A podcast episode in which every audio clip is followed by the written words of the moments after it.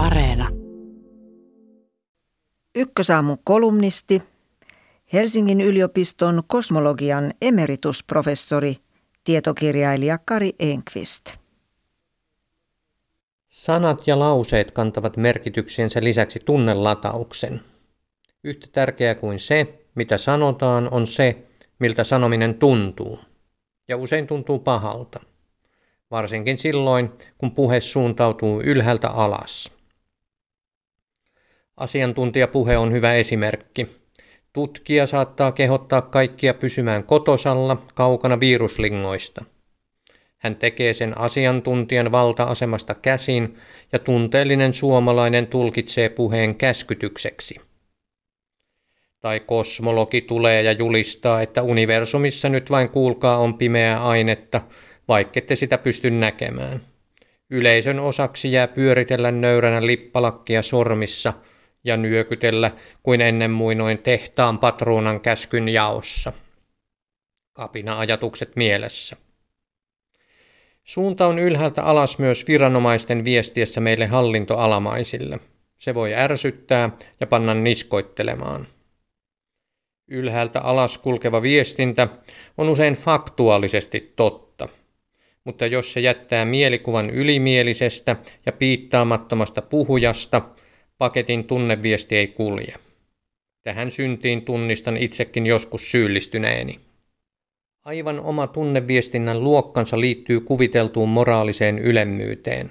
Jos ihminen uskoo kulkemansa oikeamielisten joukoissa, hän vaikuttaa helposti pöyhkeältä, vaikka luulee tarkoittamansa pelkkää hyvää.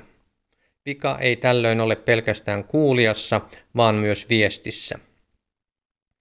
Menneinä vuosina uskon tuomioita jaettiin tylysti niille, jotka hurskas puhuja uskoi vajavaisiksi tai muuten syntisiksi. Samaa tautia voi joskus erottaa luontopuheessa. Pahimmillaan ihmiskunnan parasta tahtovan moraalisen ylemmyyden päätepiste ovat tappokentät, kuten Stalinin Neuvostoliitossa tai Polpotin Kamputseassa. Tappakaa kaikki, kyllä Jumala löytää omansa, Paavin legaatin kerrotaan vastanneen sotilaille, jotka ihmettelivät, mistä he tunnistaisivat kerättiläisiksi julistetut kataarit tavallisista kristityistä. Tämä tapahtui 1200-luvulla Etelä-Ranskan Languedokissa Paavin armeijoiden käydessä ristiretkeä lauhkeita maalaisia vastaan. Ylhäältä alas puheeseen liittyy aina tietty moraaliulottuvuus. Varovaisuus on siis paikallaan, jos viestin halutaan menevän perille. Tämän ongelman kanssa olemme kamppailleet vuoden päivät, eli koko sen ajan, jolloin olemme joutuneet kuuntelemaan koronapuhetta. Omasta mielestäni hallitus on pärjännyt pandemian kanssa paremmin kuin hyvin. Niin hyvin kuin on inhimillisesti mahdollista tässä epätietoisuudessa ja alati muuttuvissa olosuhteissa. Mutta mitä enemmän aikaa on kulunut, sitä enemmän viranomaisten viestintä on alkanut maistua sormella heristelyltä. Tilanne on vakava. Tilanne on huolestuttava. Nyt tilanne pitää ottaa vakavasti. Kehitys vaikuttaa huolestuttavalta.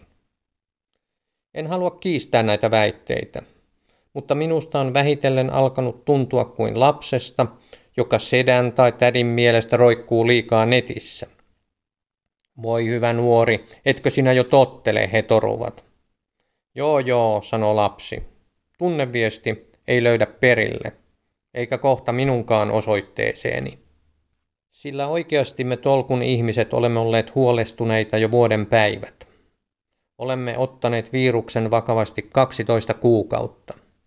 Emme ole pyörineet paritansseissa emmekä painimatoilla. Polkka ei ole pauhannut eikä karaoke kaikunut. Kädet olemme pesseet kurttuisiksi kuin pyykkärillä. Silmälasit huuruttava maski on meillä ollut tukevasti naamalla sen kerran kuukaudessa, kun olemme uskaltautuneet kauppaan. Ne, jotka eivät tähän asti ole piitanneet varoitteluista, tuskin tuntevat syyllisyyden pistoa nähdessään Krista Kiurun murheelliset silmät, hänen todetessaan taas, että nyt on vakava paikka. Ehkä viranomaisten tunneviestiä voisi tehostaa tarttumalla synonyymi sanakirjaan ja etsimällä vaihtoehtoiset ilmaisut sanoille vakava ja huolestuttava.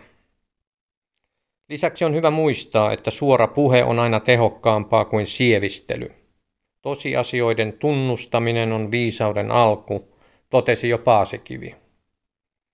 Olisi suorastaan virkistävää nähdä Sanna Marinin kävelevän mikrofonin taakse ja ilmoittavan, että nyt kaikki on menossa päin helvettiä.